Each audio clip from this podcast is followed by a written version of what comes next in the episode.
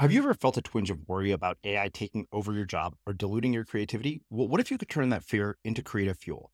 We've just published an amazing new ebook called The Four Keys to Success in an AI World. And this is more than just a guide, it's a deep exploration into the human skills that AI can't touch, the skills that are essential for standing out and thriving, no matter how much technology evolves.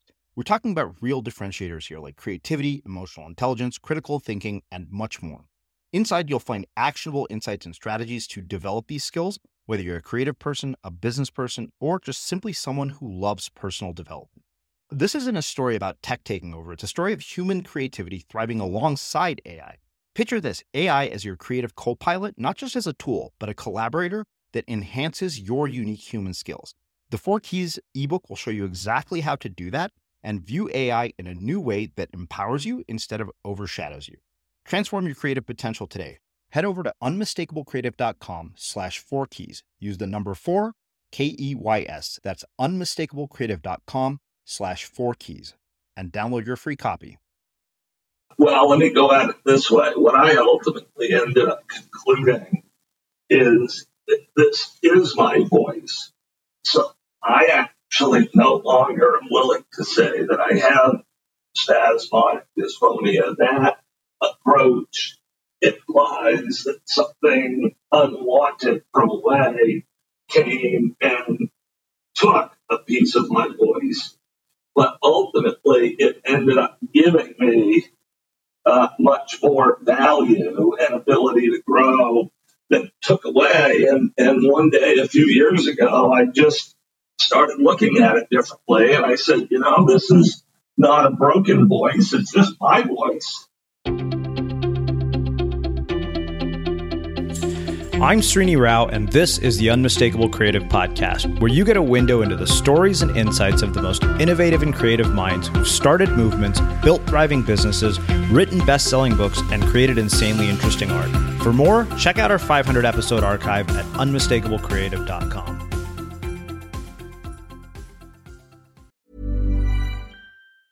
Ever catch yourself eating the same flavorless dinner three days in a row? Dreaming of something better? Well, HelloFresh is your guilt free dream come true, baby. It's me, Keke Palmer. Let's wake up those taste buds with hot, juicy pecan crusted chicken or garlic butter shrimp scampi. Mm. Hello Fresh. Stop dreaming of all the delicious possibilities and dig in at HelloFresh.com. Let's get this dinner party started. A lot can happen in three years, like a chatbot may be your new best friend. But what won't change? Needing health insurance. United Healthcare Tri Term Medical Plans, underwritten by Golden Rule Insurance Company, offer flexible, budget friendly coverage that lasts nearly three years in some states. Learn more at uh1.com.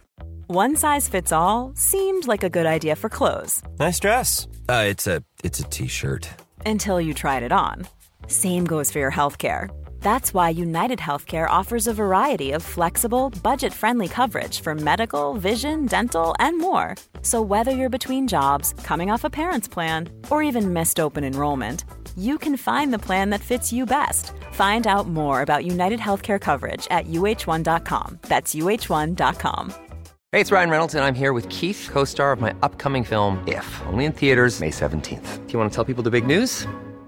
All right, I'll do it. Sign up now and you'll get unlimited for $15 a month in six months of Paramount Plus Essential Plan on us. Mintmobile.com slash switch. Upfront payment of $45 equivalent to $15 per month. Unlimited over 40 gigabytes per month. Face lower speeds. Videos at 480p. Active Mint customers by 531.24 get six months of Paramount Plus Essential Plan. Auto renews after six months. Offer ends May 31st, 2024. Separate Paramount Plus registration required. Terms and conditions apply if rated PG. Quality sleep is essential. That's why the Sleep Number Smart Bed is designed for your ever-evolving sleep needs. Need a bed that's firmer or softer on either side? Helps you sleep at a comfortable temperature? Sleep Number Smart Beds let you individualize your comfort so you sleep better together. JD Power ranks Sleep Number number 1 in customer satisfaction with mattresses purchased in-store. And now, save 50% on the Sleep Number limited edition Smart Bed for a limited time. For JD Power 2023 award information, visit jdpower.com/awards. Only at a Sleep Number store or sleepnumber.com. As creators, we're always on the move. Whether it's a live podcast event, a pop-up shop, or a workshop, we're constantly interacting with community, and that's where Tap to Pay on iPhone and Stripe comes in. Imagine this you're at a live event, a listener loves your merch, or a participant wants to sign up for your course on the spot.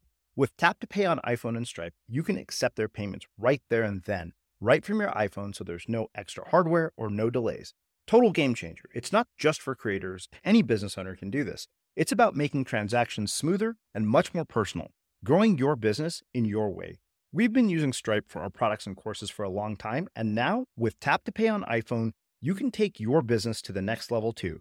So visit stripe.com slash tap iPhone to learn more. Remember, folks, with Tap to Pay on iPhone and Stripe, your business is always at your fingertips. Kevin, welcome to the Unmistakable Creative. Thanks so much for taking the time to join us. Oh, it's my pleasure to be with you. Thanks for having me. Yeah, absolutely. So, uh, I found out about your work by way of your publicist who sent me a copy of your book, uh, The Seventh Power, all of which we will get into. But um, given your background, I want to start with what I feel is a very relevant question, and that is, what is one of the most important things that you learned from one or both of your parents that have influenced and shaped who you've become and what you've done with your life? I would say one of the biggest things I've learned from my parents is that people are super important. To say it differently, that people are more important than things. And that really has permeated how I have tried to live my life and how I've tried to manage and lead our company. I'm the CEO of a lumber company uh, up in Maine, and we've got all kinds of inventory and equipment and machinery and rolling stock.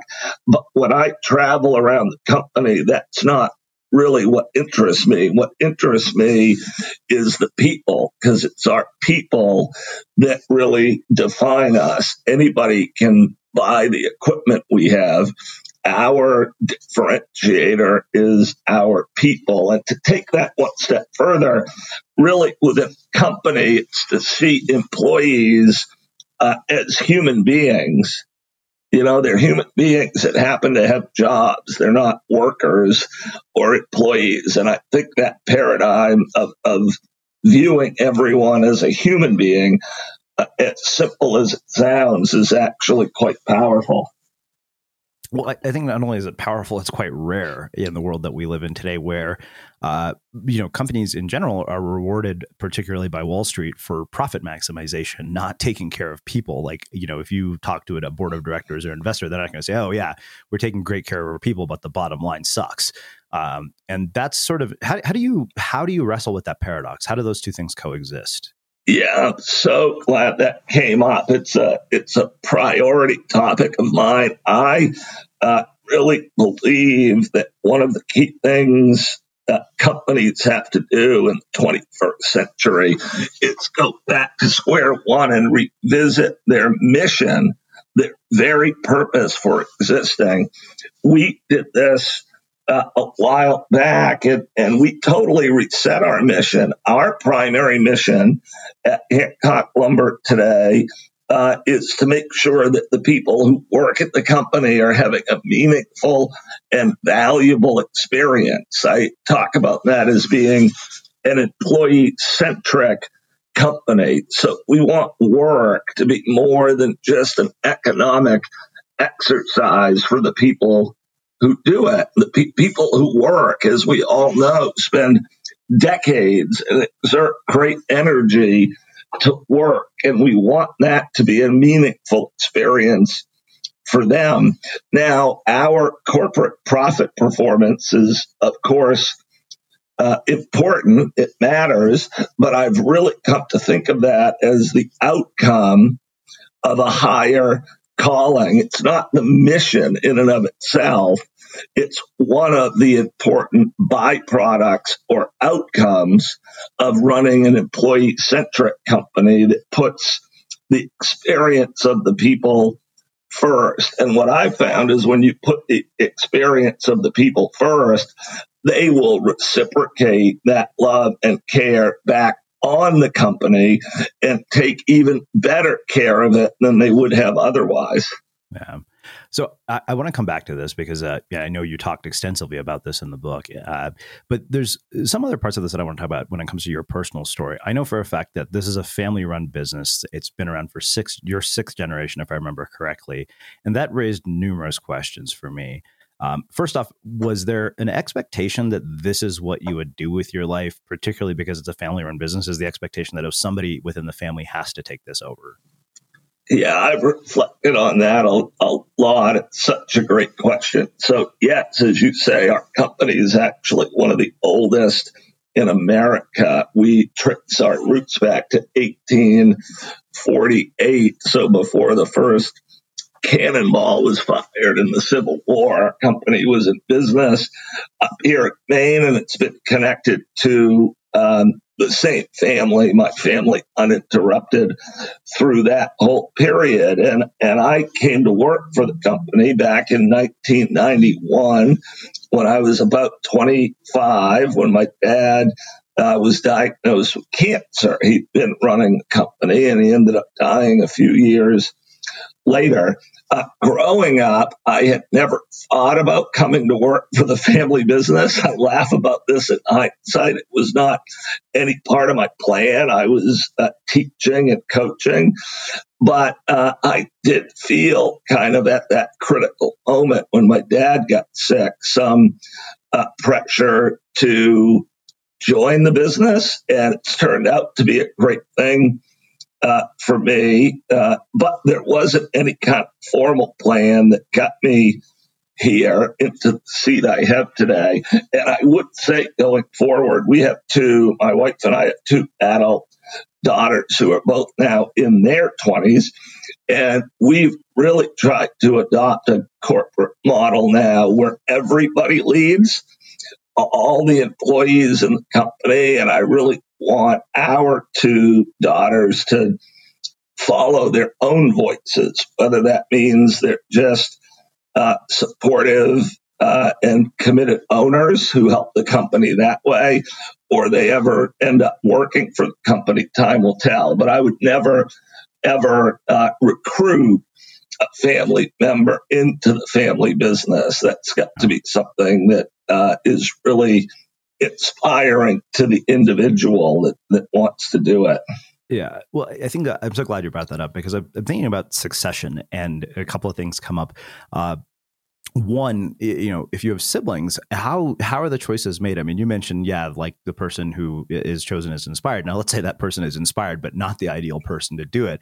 You know, how does that choice get made? Uh, my roommate actually had a really interesting question about this. He said, you know, one of the things he had seen in family businesses is that the second generation does really well because they saw it being built. But the next generation almost comes in with this sense of entitlement because this is just the way it's always been. Like there's been this family wealth. Um, how do you deal or, or, how do you avoid a sense of entitlement when it's been passed on from generation to generation and how do you preserve the integrity of what was originally built right from the get-go uh, particularly when it was so long ago yeah, wow. Those are, uh, that's one sharp roommate you have. Those are great questions.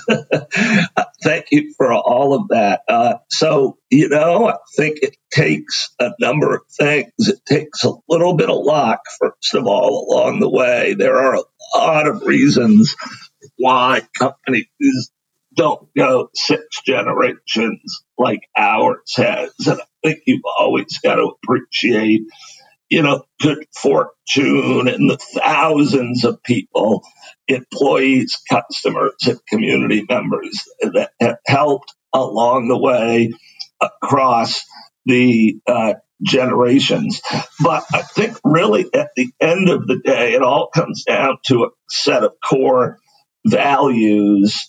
And if those values are present within the family and the business, it's going to help guide the company in the right direction. So, for example, one of our core values really could be summarized in the word uh, stewardship, where the company uh, is its own entity. It's not there uh, solely for the pleasure or the benefit of the owners. It makes a much bigger, broader uh, contribution to society and it has a life of its own. And the owners, to a degree, are really there to do the best they can to serve it. And it's the, the belief in the long run that if you put the company before yourself, if you put the people in the company before yourself, that, you know, ultimately that will pay back to you. But the other thing I'd like to say about this is that um, every single generation of a company, multi generational company, is going to have to be uh, entrepreneurial in order for that company to survive because the world just changes so dramatically across any generation that what made sense uh, at the beginning of a generation in terms of how business was done is going to have been disrupted dozens of times by the end of that generation. So something I've always kind of tried to speak to is certainly the founder of anything is an entrepreneur. But anyone who keeps an institution going across generations is also an entrepreneur. You could look at uh, American government this way, and no one would say that only George Washington was a presidential entrepreneur. You know, every generation it takes leaders uh, who don't take the institution for granted, who know it's always vulnerable, and who are working hard to reinvent the business uh, so that it is relevant in the future, not just in the past. Yeah. So one thing I wondered is, you know, if I were an employee and, you know, I was looking at, at myself as, oh, I'm somebody here who's in a sixth generation family business, how do you actually avoid the perception of nepotism for people who are not members of your family who work for your company? Yeah, that's a great question too. In uh, in our case, it's because I'm the only member of the family that works in the company.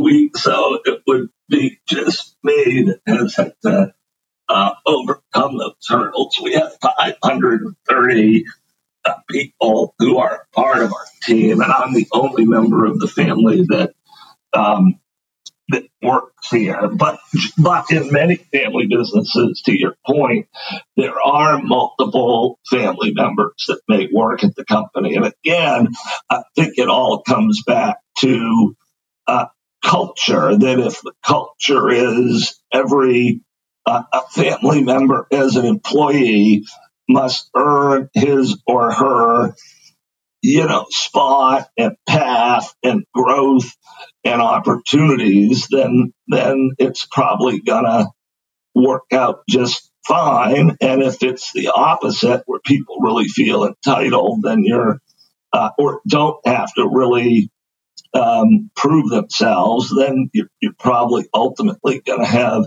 issues in the long run. But this is why family businesses are co- complex entities, it's super hard to just be successful in business. Yeah.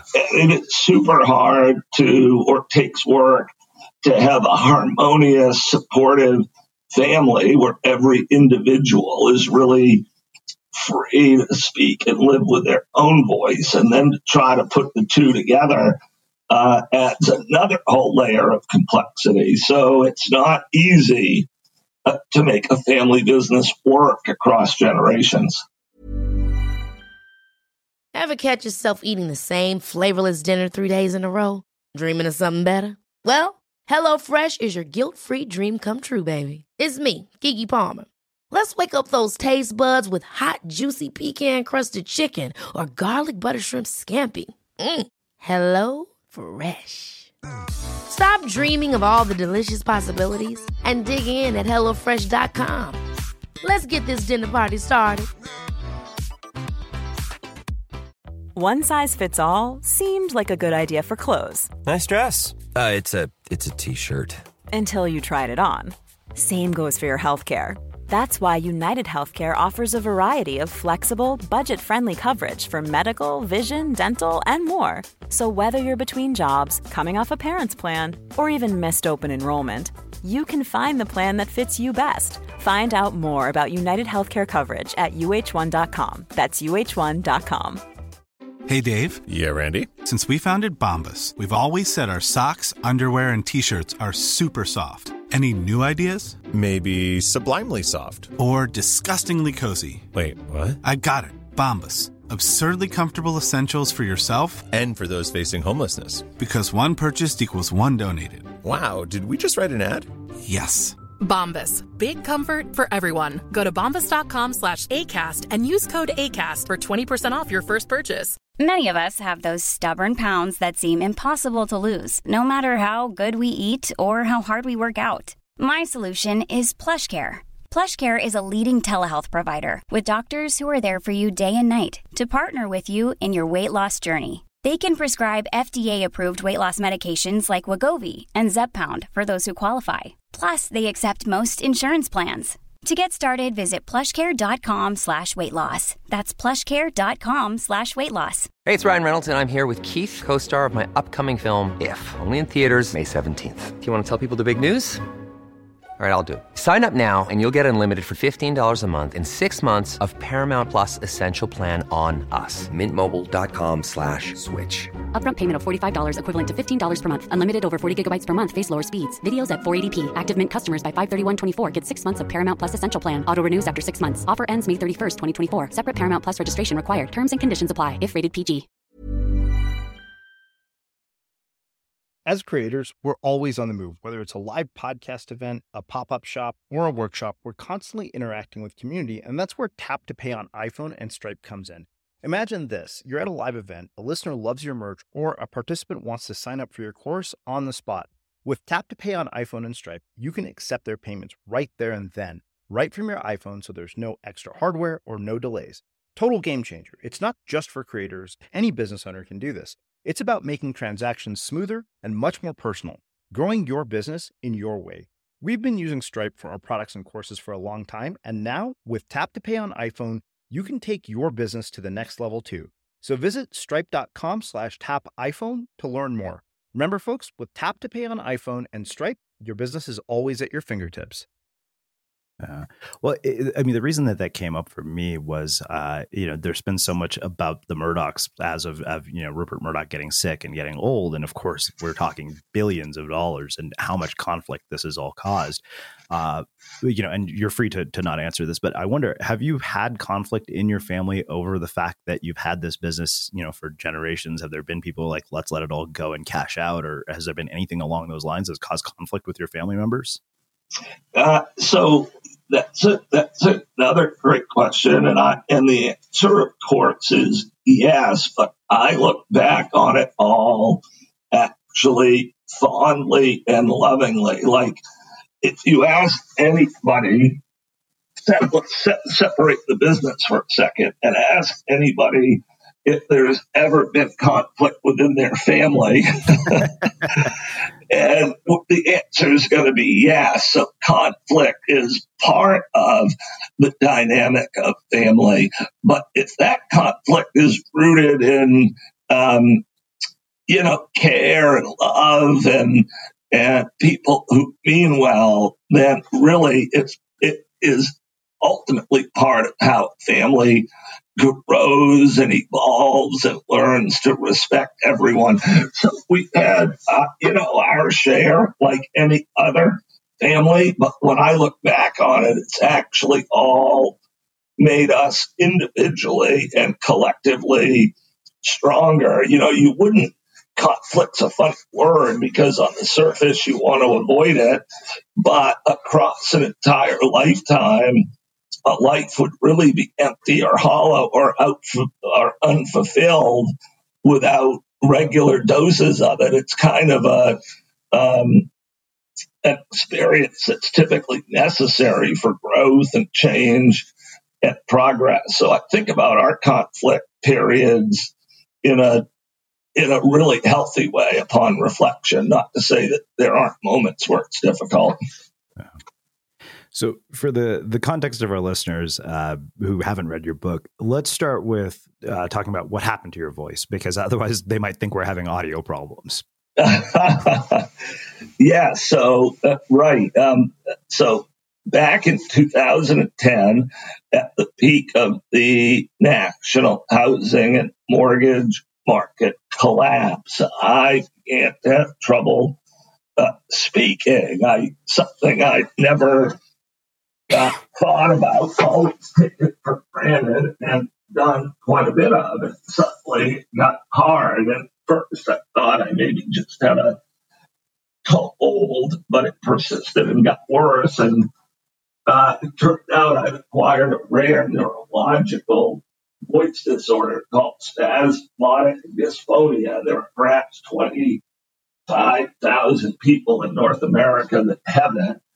Uh, and it has no known cause and no known cure.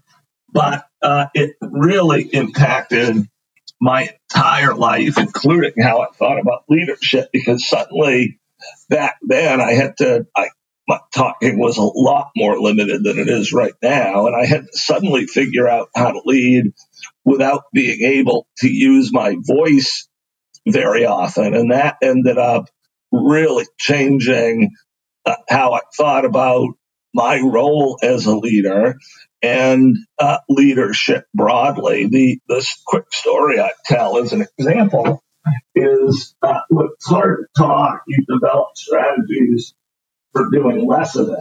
And mine at the time was to answer a question with a question, thereby putting the conversation right back on the other person. So someone would come up to me at work because I was the CEO or the boss or one of the leaders with a question or a problem.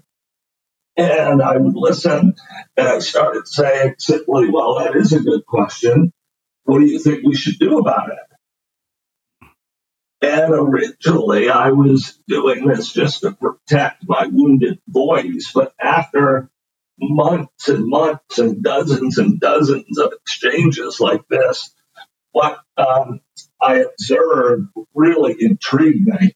And in summary, it was this people already knew what to do. They didn't actually, turn out, need, uh, after all, a CEO centric or top down centric uh, directive or solution to the vast majority of challenges that they faced in the course of a day. They knew what to do. All they really needed was some confidence and support and a safe culture to trust their voice, to feel empowered, and to uh, lead themselves, which is when I really started thinking about, began thinking about my voice condition is actually a bit of a gift, an opportunity to lead differently in a way that dispersed power instead of collected it, and in a way that strengthened the voices of others. Mm, wow. So before we get into the business side of this, um, what I really wonder is how has having this voice disorder impacted your relationship with members of your family, like your wife and your daughters? Like, what has changed about your relationship with them as a byproduct of this? Yeah, it's strengthened in the long run all of my relationships. I, um, I really became much better at listening, much better at focusing on others, much better at sharing a conversation, sharing the room. And so it really, uh, to me, has been a bit empowering uh, for everyone that I'm connected to because uh, I just don't use my voice to dominate any kind of setting now, whether it's a family setting or a, a corporate one. Yeah. So one thing I wonder is there are people whose voices are perfectly fine who wouldn't have the courage to do something as audacious as show up on a podcast where literally your ability to communicate with my listeners depends on their voice. What would you say to them? Yeah, I would say uh, well, let me go at it this way. What I ultimately ended up concluding is that this is my voice. So I actually no longer am willing to say that I have spasmodic dysphonia. That approach implies that something unwanted from away came and took a piece of my voice. But ultimately, it ended up giving me uh, much more value and ability to grow than took away. And, and one day, a few years ago, I just started looking at it differently. And I said, you know, this is not a broken voice, it's just my voice. And every single uh, person on earth ultimately has a unique, never to be repeated voice that we're all here on earth just trying to know and love and connect with and own that essence of who we are. And my, um, the sound of my voice might be more pronounced in a unique way than others, but it's really just exemplary of the human experience. Voices are unique by design. And when I started viewing the world that way, it made everything so much simpler. I immediately got beyond listening to people from the perspective of evaluating whether I thought they were right or wrong. And that's one of the actual core lessons I explore in my book is the idea that listening uh, should be for understanding, not judgment. And the minute you make that paradigm shift, uh, the landscape of interacting with others changes. So, what I would say to anyone who had a, a voice limitation, literally like I do, or just had anxiety about owning their own views and perspectives, is that um, your voice is supposed to be unique. It's not supposed to be like anyone else's. And exactly how it sounds and exactly how you see it is just right for you and bring it forth and share it and own it and love it. Hmm, I love that. So let's get into the seventh power. Uh, one of the things you say at the very beginning of the book is that organizations are most effective when the opportunity and responsibility for leading is shared broadly and embraced by all. Power, it turns out, is meant to be dispersed. And you talk about this distinction between power being dispersed and collected. And that is such an anomaly, I think, for the way that many of us perceive large corporations or companies. We don't see power as dispersed or as collect you know as dispersed. We see it as collected. I can tell you most I, from my own experience i never felt like i had any power when i was in the corporate world. It's why i chose not to ever go back. Um, yeah.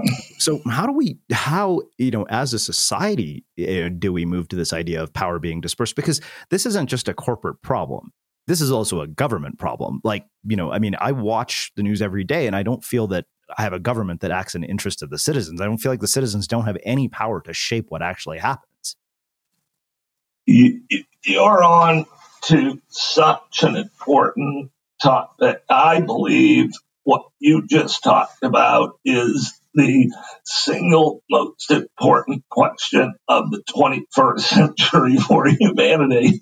Not, not to put too much on um, the subject, but I really do. And I've thought a lot about it and I wrote a lot about it in my book. And, and how I feel is this I believe that for centuries, humans have been indoctrinated into the art of following, that, that we've lived in an empire centric society where the church, the state, corporation was the entity that we all were uh, trained to serve and put before ourselves. And we were taught to look elsewhere for leadership and power and direction. And this is really right at the essence of what inspires me. In this way, we as individuals have lost our voice or ceded a piece of our own power in a way that's not that's neither necessary or productive. But I go on to um, to talk about in the book, and I believe that a transformation that's upon us. There's a reason today that engagement at work is so low, it hovers around 33%, or confidence in government is so low. And that reason is just what you're discussing that, that in the Aquarian age, individuals around the globe are, awaken, are awakening to their own sacred power as an individual human being, but our organizations have been slow to adjust, which is really the essence of the transformation I'm advocating for. The old model was the employees existed to serve the company. The new model is the company exists to serve the employees. And while this will, in fact, improve the performance of the company, that becomes, as we mentioned, uh, an outcome. And it all comes back finally to how the leaders think about their roles of leadership. This is really about breaking down bureaucracy, breaking down power to the center, and really becoming um, about distributing and dispersing that power and helping everybody see themselves as a leader and feeling safe to take the risks that are required for everyone to lead. Followership's got one big advantage, which is when things go wrong, it's never your fault because you were following. And mm. so when leadership changes, or leadership to change, I guess I would say, followership has got to change as well. So that's why this topic, to your point, is actually a topic for everybody. Every single uh, human on earth, I believe, needs to uh, contemplate, be conscious about their own power, their own ability to lead, their own ability to make choices, and the ways in which we've been indoctrinated into followership. So we've got to be really thoughtful about how we break that down. And the first step, I think, is just becoming aware of it. Mm-hmm. So it's funny you say that because in one way I think that the current structure of society, you know, rewards power and incentivizes people to keep this current power structure in place. And I was, I was thinking about this in context of uh, this documentary my roommates and I were watching last night. It's called "Where to Invade Next" by Michael Moore, um, you know, regardless of what you think of Michael Moore, like what was interesting is he goes around to different countries and he looks at various social policies, everything ranging from education to prison reform to healthcare. But the one that struck me in particular, as somebody who has a lot of student loan debt, was you know how he looked at education. And he went to different countries and he said that you know he showed basically what happened in Slovenia, where they had university is, is always free. He said the moment that government got involved and tried to put in a tuition hike or even think about charging students there took to the streets and that was it. Like there was no tuition hike. And he said in the united states every time there's a tuition hike here's what happens. And he showed a clip of students basically sitting on an idyllic campus. Yet people if literally every college student took to the streets and said you know what? We're not coming until you guys basically make this free then it would actually happen. Why hasn't it? Like what is it about people here that doesn't cause them to take to the streets, even though they are absolutely livid about this situation.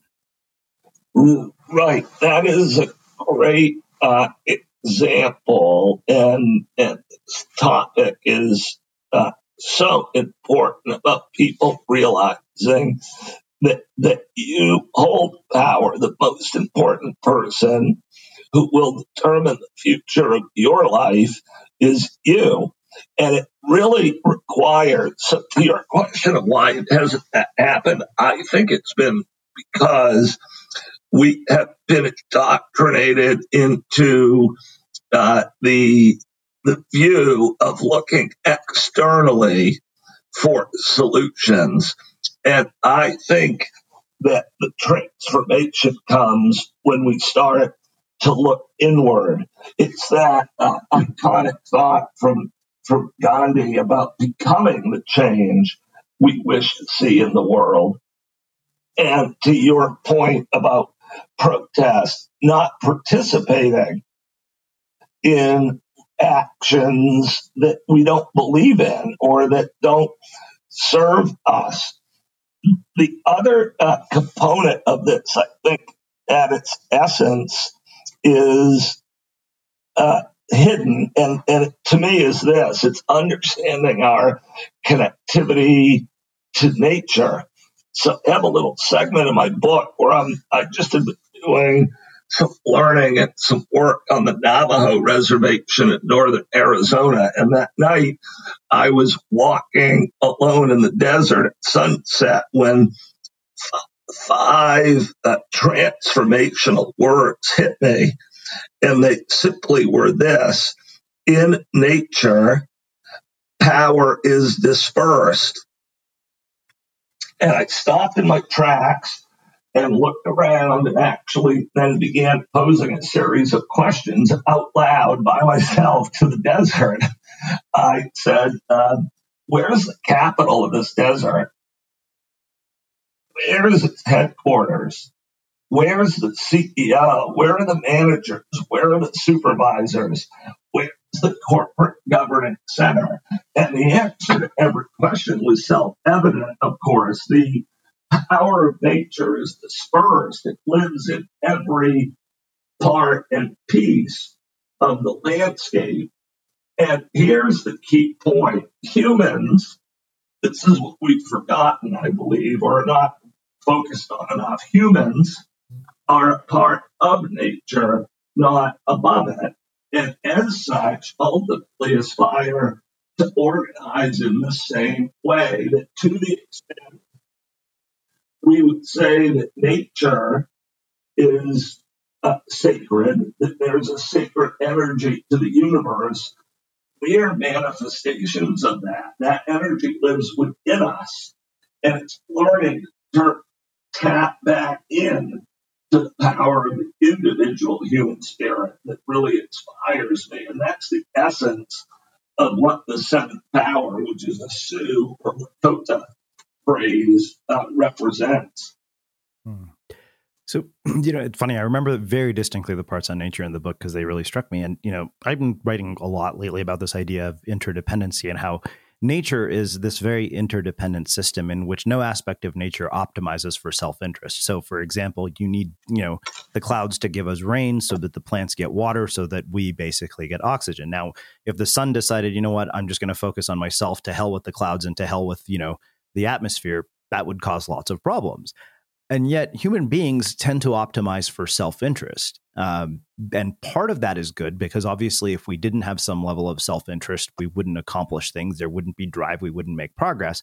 But I think that we've taken it so far that we've ended up in a situation where people are able to make decisions in which they don't have to deal with the consequences of their actions. Nassim Taleb writes about this in Skin in the Game, and he calls it the the. So I think it was he called the Robert Rubin problem, which is actually a really good way of looking at it. Like if you think about it, you know, people who work at the Treasury Department make economic policy that has no impact on their lives whatsoever.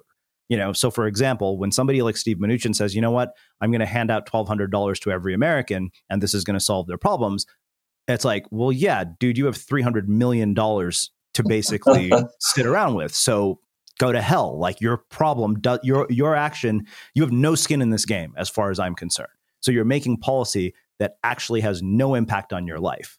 And that to me is, is a huge problem. So how do you deal with that? I mean, we I mean, based on what you've just said, because again, human beings optimize for self-interest. Right. That's so well said.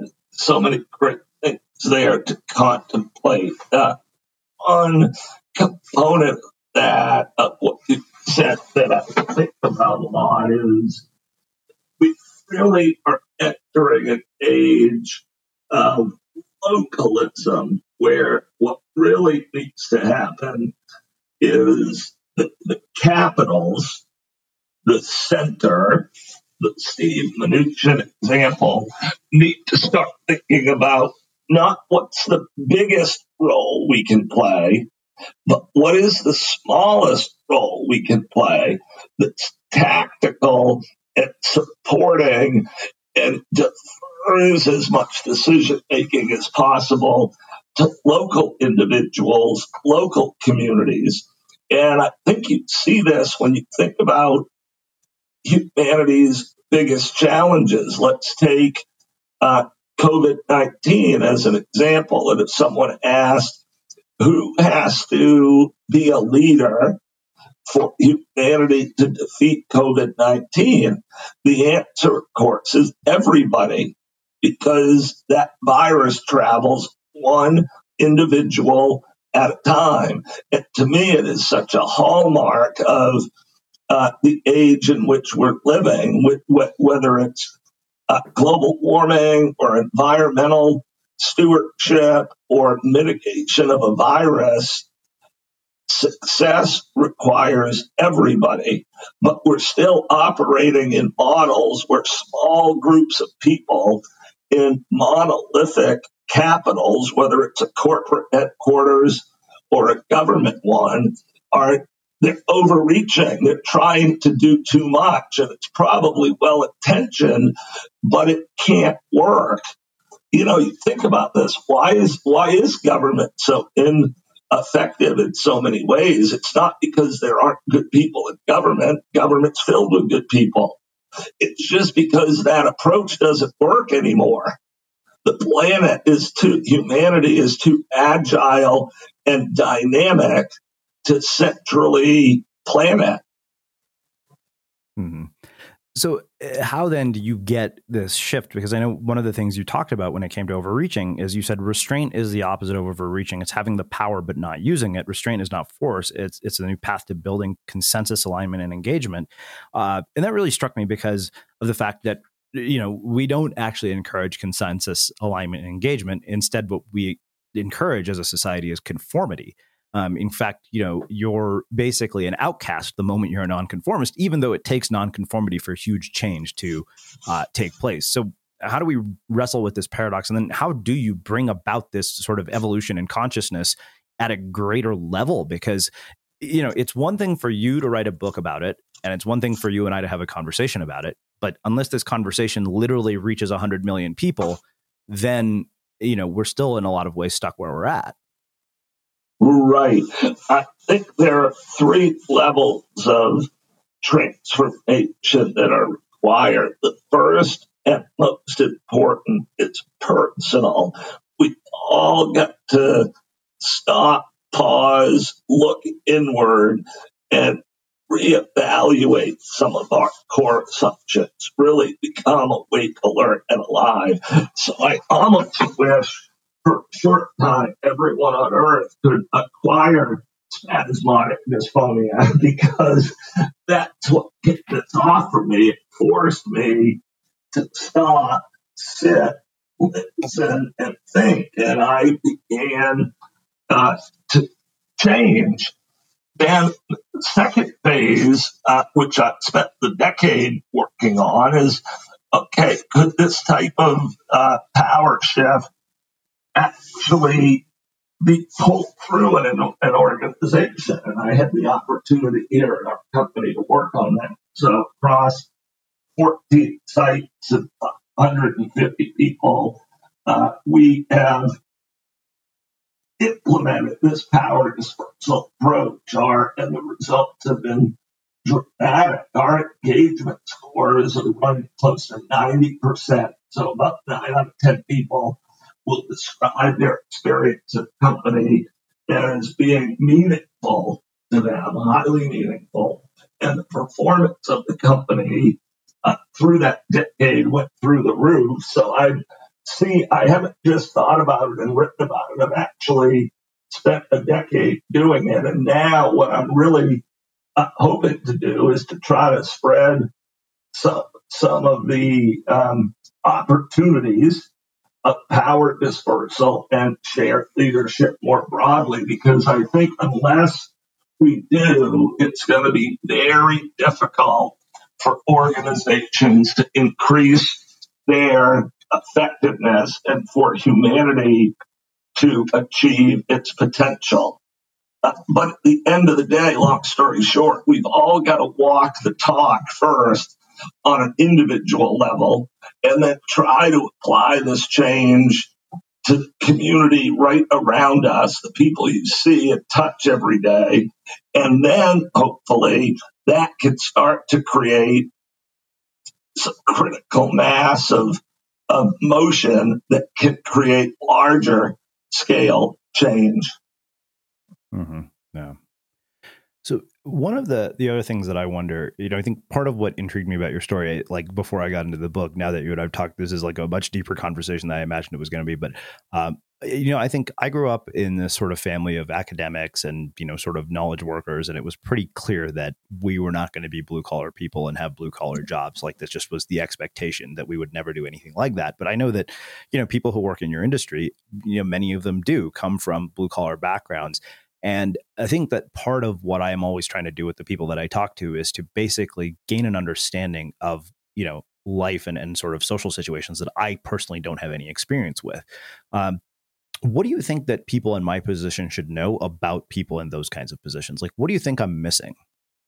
Uh, well, I think you're probably not missing very much by virtue of your question because I think half the or more is to be curious about that question or to have even contemplated it. So I love, love, love the question. And then I would say beyond that, the answer to me is uh, that I think some in the white collar world might be blown away, surprised at how smart and talented and capable uh, mentally intellectually and spiritually blue collar working people are. One of the stereotypes I've really tried to go after is the, the fear that many people who work in a blue collar job feel that they're really only valued for their physical labor, their physical capabilities when really, like every other human, uh, their true genius is is their mental, spiritual, emotional, intellectual capabilities. And what I have seen time and time again is essentially every single person in this company is exceptionally capable of leading and handling complex uh, challenges and doing so with grace and compassion and uh, and that leadership is really something that's cut out for everyone. Yeah. So yeah, this makes me wonder. Uh, you know, Byron Reese and we're talking about sort of how economic changes occurred over the last 20 years. And one of the big things that came about from sort of the amount of wealth that was created in technology that came out of Silicon Valley and innovation is pretty much a, a sort of disappearance of the middle class. But you're a CEO of a lumber company who has actually managed to sustain, you know, a middle class lifestyle for people. What I mean, what is your view on the fact that there? I mean, we, we can't argue with the fact that there is a disappearing middle class in the United States that is largely the result of automation, um, technology and innovation. So good things are coming from it, but a very bad thing is coming from it too, because I know this from having talked to Andrew Yang, who's a presidential candidate, and he said, you know, you go around to the middle of the country, um, and you know, particularly for those of us who live on the coast or live in places like I do, where it's you know tech startup founders and people who are pretty well off, we don't actually see the reality of what's happening. Um, how what is this i mean you're like i said as a ceo of a lumber company somebody who's managed to continually provide a middle class lifestyle for multiple generations for people um, how are we going to make this transition economically? Yeah i am pro- i am certainly uh, biased about that in a, in a positive way because i'm every day surrounded by uh, people working at our company or say contractors and builders who are buying from our company who definitely consider themselves to be middle class Americans. And so I see them everywhere and I see their spirit uh, alive and well, and I see them progressing and I see them growing and I see them creating opportunities for their children and things like that. Now, the, the thing I've thought a lot about, though, and I think it's important to talk about, uh, is that journey uh, was never easy. I think somehow, you know, we've acquired this notion that it used to be easier. And I don't know that that's true historically. If you look back to uh, immigrants uh, leaving the boat at Ellis Island a hundred and whatever years ago, was it really easier then? I spent a lot of time uh, in Native American communities. If you back up a hundred years ago and visited America's reservations, would it really have been easier for Native people? So it is hard today, but I think that it has always um, been hard, and in a in a way that's a bit difficult, I think, to talk about in the right loving spirit. I think a big part of the human experience is supposed to be a challenge and those challenges come to different people in different ways and it doesn't mitigate the social obligation to keep trying to improve opportunity and, and advance equality uh, and make America a more equitable place. But I don't think that ever has been or will be easy. And I think what I'd say in particular about that is that the the people that would consider themselves middle class or blue collar that I know, I don't think they're looking for it to be easy. I, I don't I, I think there's a bit of a miscalculation about that community. I mean, I see people that are that are happy and that are positive and that are proud and that are making progress and that um, and that are participating you know just doing doing the best they can with their lives and and doing a great job in so many ways i see the story um, I, I guess is more uplifting and fill, filled with opportunity than I do the opposite. Now, one could certainly listen to me say, right, and say, well, you know, you're a you're a white 54 year old CEO of a family business, so that's super easy for you to say, and I I get that, but um, that is what I see working in in the lumber industry in Maine. Wow. Uh, well, this has been absolutely fantastic and uh, just thought provoking and riveting and eye opening. So, I have one final question for you, which is how we finish all of our interviews of the Unmistakable Creative. What do you think it is that makes somebody or something unmistakable? I think it's authenticity. I think it's uh, it's knowing that voices are unique by design and that your voice is not supposed to be uh, a manifestation of anything but you. I think it's getting comfortable with that, that I am, I am sacred, that I am the seventh power. Hmm. Amazing. Well, I can't thank you enough for taking the time to join us and share your story and your insights with our listeners. This has been really just fantastic. Uh, where can people find out more about you, your work, and everything else that you're up to? Sure. Let me let me first say though, thank you so much for having me. And I think that you are really on a mission with with this show and the subject of unmistakably creative that can play a transformative role in helping humanity uh, move in an optimal way. So, uh, cheers to you and thank you for what you're doing. Then, uh, for people that want to follow up with me, my uh, website is www.kevindhancock.com. D is in David. And on that site, you can find uh, both my books, including The Seventh Power, and more information about the subjects we're discussing. And then you can also uh, reach out and contact me directly. And I always make time to uh, follow up with people that uh, reach out to me. Awesome. Uh, well, for everybody listening, we will wrap the show with that. Thank you for listening to this episode of the Unmistakable Creative Podcast. While you were listening, were there any moments you found fascinating, inspiring, instructive, maybe even heartwarming. Can you think of anyone, a friend or a family member who would appreciate this moment? If so, take a second and share today's episode with that one person because good ideas and messages are meant to be shared.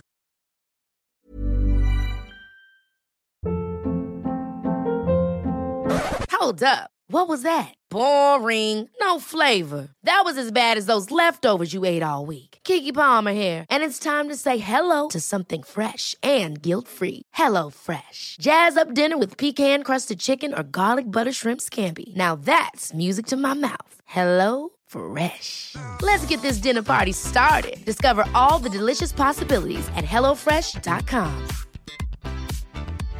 Imagine the softest sheets you've ever felt. Now imagine them getting even softer over time. That's what you'll feel with Boll and Branch's organic cotton sheets. In a recent customer survey, 96% replied that Boll and Branch sheets get softer with every wash. Start getting your best night's sleep in these sheets that get softer and softer for years to come. Try their sheets with a 30-night guarantee. Plus, get 15% off your first order at bollandbranch.com. Code BUTTERY. Exclusions apply. See site for details.